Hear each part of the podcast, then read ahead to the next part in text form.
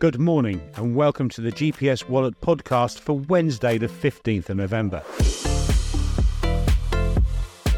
I don't like to pat myself on the back, but when I said watch out for data surprises, I was rewarded with the quarter's most active day.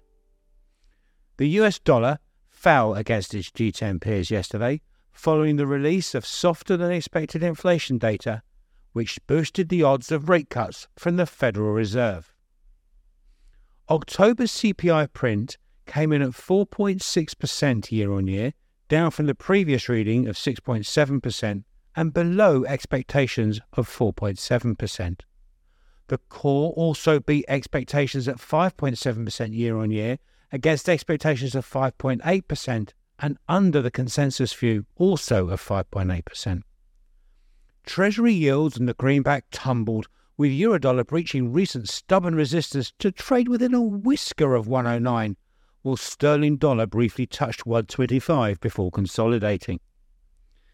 The attention now shifts to this afternoon's PPI print as markets look to see if inflation is sufficiently under control to allow the Fed to bring forward a rate cut. In the UK, inflation data released earlier this morning showed that UK inflation fell to a two year low strengthening the view that interest rates have peaked. Consumer prices rose 4.6% from a year earlier, down sharply from the previous print of 6.7% and the lowest since the beginning of 2021. The fall was largely driven by lower energy prices, with gas costs falling by 31% and electricity supplies falling by 15.6%. The report will give some comfort to PM Rishi Sunak and Bank of England's Governor Andrew Bailey, allowing them the opportunity to declare victory on their pledge to cut inflation in half.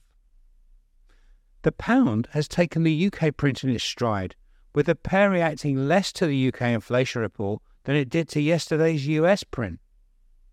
Initial supporting cable now comes in at 124.30, with resistance seen around yesterday's high at 125.